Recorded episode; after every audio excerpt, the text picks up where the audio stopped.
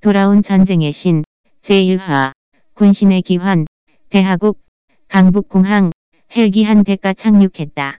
그 때문에 모든 국제 항공편이 무려 8시간이나 지연되었다. 의아이 피통로 입구, 양복 차림을 한 다섯 사람이 허리를 곧게 펴고 목석처럼 서 있는다. 그들은 미간을 찌푸리고 손목시계를 자주 들여다보았다. 곧 큰 인물이 도착하기 때문이다. 강북 상류층에서는 이 사실을 안 지 오래되지만 그 누구도 의아이 피통로 입구에 가까이 다가서지 못했다. 강북의 갑부가 잘 보이려고 왔다가 쫓겼다.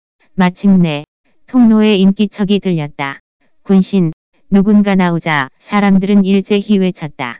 모든 사람들의 눈에는 광열과 경외심으로 가득 찼다. 이 사람은 불패의 신화, 대하국의 호국 군신이다. 또한 대하국 역사상 유일한 오성 군신이다. 그리고 골륜이라는 부모를 받았다. 전에 한 쌍의 강철 주먹으로 18개국의 신급 강자를 제패하여 군신이라고 불린다. 그는 천하를 다스리고 손으로는 하늘을 가리는 유아독존의 존재다. 그는 5대 군왕, 천겁 18기병 등 철혈 군단을 배출해내기도 했다. 고국의 땅을 밟으며 옆굴림은 감개무량했다.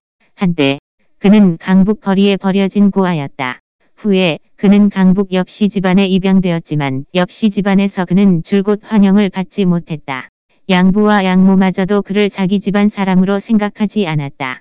그래서 그를 항상 때리지 않으면 욕했고 다른 사람들은 더욱 그를 조롱하고 괴롭혔다. 그러나 그는 이런 걸 대수롭게 여기지 않았다. 오히려 어려서부터 이 성씨를 가진 것에 긍지감을 느꼈고 또 장래에 이 집안의 영광을 가져다 줄 것을 꿈꾸며 혼신의 노력을 다했다. 옆 굴림은 끝내 강북제계 최대 다크호스 굴림 그룹을 건설했다. 자산은 수천억에 달하고 강북의 재벌 순위 앞자리에 올랐다. 그는 혼자의 힘으로 몰락하는 엽씨 집안을 강북 상류층으로 이끌었고 엽씨 집안을 강북 최고의 집안이 되게 하기 위해 노력했다. 그러나 엽씨 집안은 만족하기는커녕 오히려 옆굴림을 질투하고 그를 눈엣 가시로 여겼으며 그의 굴림 그룹을 탐냈다. 엽씨 집안 사람들은 줄곧 그를 자기 집안 사람으로 생각하지 않았다. 그가 돈이 아무리 많아도 아무리 능력이 강해도 그는 엽씨 집안에 속하지 않는다고 생각했다. 오직 이 모든 것을 자신들의 손에 넣어야만 엽씨 집안의 소유라고 여겼다. 끝내 옆굴림의 신혼 첫날 밤 엽씨 집안 사람들은 옆굴림을 술에 취하게 한 후 그를 형수님의 침대에 처박아 놓고는 그가 형수에게 다른 마음을 품고 그녀를 얻으려 한다는 가상을 만들었다. 그리고 양부와 양모, 형에게 침대에서 딱 걸린 것으로 올가미를 놓아 그날 밤 엽씨 집안 사람들은 옆굴림을 잔인하게 사지를 골절시키고 들개처럼 길바닥에 버렸다. 몸이 상했을 뿐만 아니라 그는 더군다나 윤리적 비난을 짊어지게 되었다. 하룻밤 사이에 재계의 샛별이 누구나 다 비난하는 처지가 되었다. 다음날 그는 여러 죄를 덮어쓰고 합하여 6년의 징역형을 선고받았다. 그는 엽씨 집안 사람들의 잔인하고 악랄한 몰골을 영원히 잊을 수가 없었다. 그리고 그의 이 상황을 오히려 비웃던 친구들, 동창들과 파트너들도 잊을 수가 없었다. 더 잊을 수 없는 건신운 아내인 이자염의 속상해하던 모습이었다.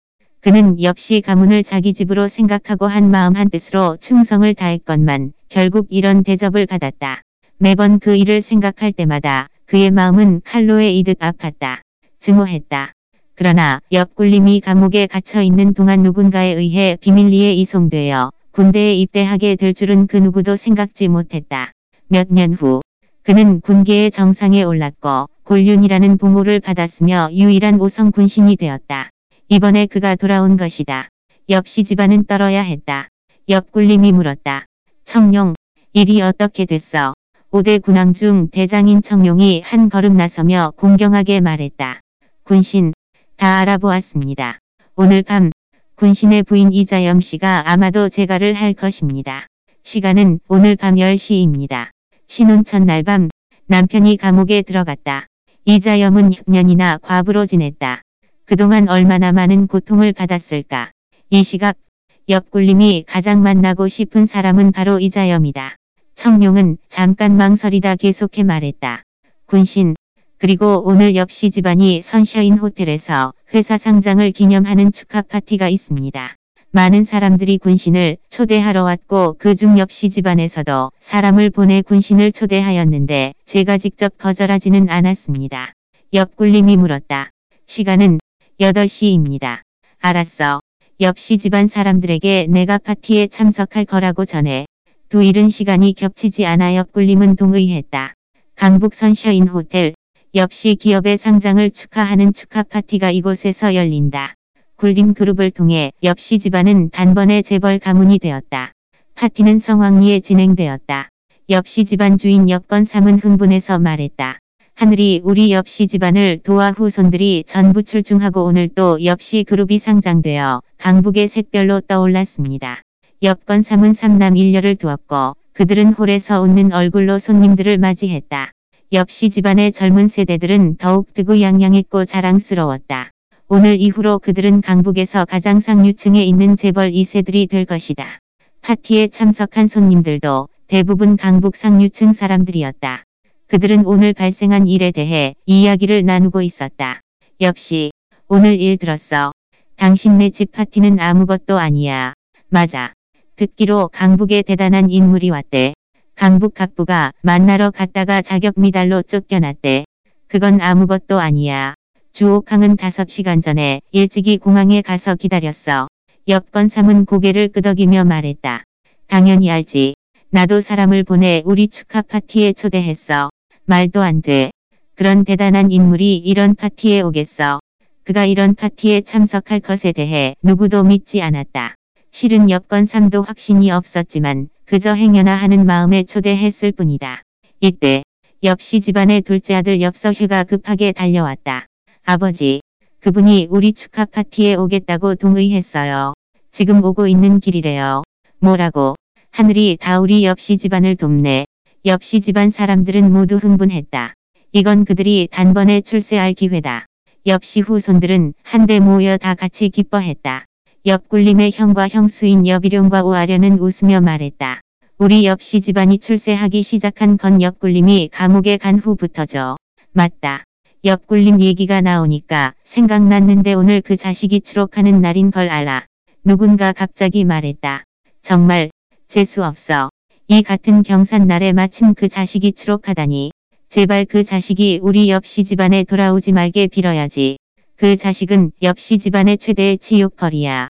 오아련은 비웃으며 말했다. 사실대로 말하면 옆시 집안이 오늘이 있게 된 것도 옆굴림이 1등 공신이죠. 여비룡이 말했다. 그건 그 자식이 마땅히 해야 될 일이야. 고아인 걸 우리 옆시 집안에서 키워줬는데 우리 집안에 공헌하는 것이 마땅한 거지. 몇 천억짜리 굴림 그룹이 다 뭔데. 그 자식은 그저 우리 옆시 집안에서 기르던 개 한 마리였을 뿐이야. 누군가 헤헤 웃으며 말했다. 난 옆굴림의 마누라를 마음에 둔 지 오래됐는데 그 여자는 아직도 과부잖아. 난 조만간 그 여자를 데려오려고. 하하하. 다들 웃었다. 다들 잠깐 조용해 주세요. 말씀드릴 것이 있습니다. 그리고 옆건 삼은 그 큰 인물이 온다는 소식을 그들에게 알렸다. 장내의 우레와 같은 박수 소리가 울렸다. 짝짝짝. 그러나 사람들의 박수 소리가 멈췄는데도 누군가 계속 박수를 치고 있었다. 그 소리는 쟁쟁했고 먼 곳에부터 가까이에 울렸다. 레트 카펫에 한 사람이 박수를 치며 걸어왔다. 그 사람은 키도 크고 건장한 것이 용 같고 호랑이 같았다. 그저 걷기만 했는데도 그 기세는 대단했다. 사람들은 호흡마저 멈춘 것 같았다. 옆굴림이야. 여비룡과 오아려가 놀라서 소리를 질렀다. 순간 장내에 있던 백여 쌍의 시선이 모두 그에게 집중되었다. 저 자식이 오늘 추록하는 날인 걸 깜박했네. 옆굴림의 양부와 양모가 이구동성으로 말했다. 옆굴림은 사람들의 의아한 눈길을 무시한 채 한 걸음, 한 걸음 옆건삼 앞에 다가갔다. 듣기로 회사가 상장되었다던데 옆건삼 씨 기쁘세요.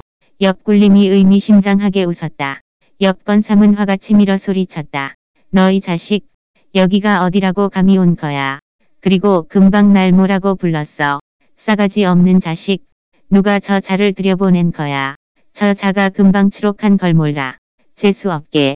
여비룡이 일어서서 차갑게 말했다. 옆굴림, 내가 무슨 얼굴로 다시 돌아왔어. 옆굴림이 그를 바라보며 말했다. 내가 왜 오면 안 되죠.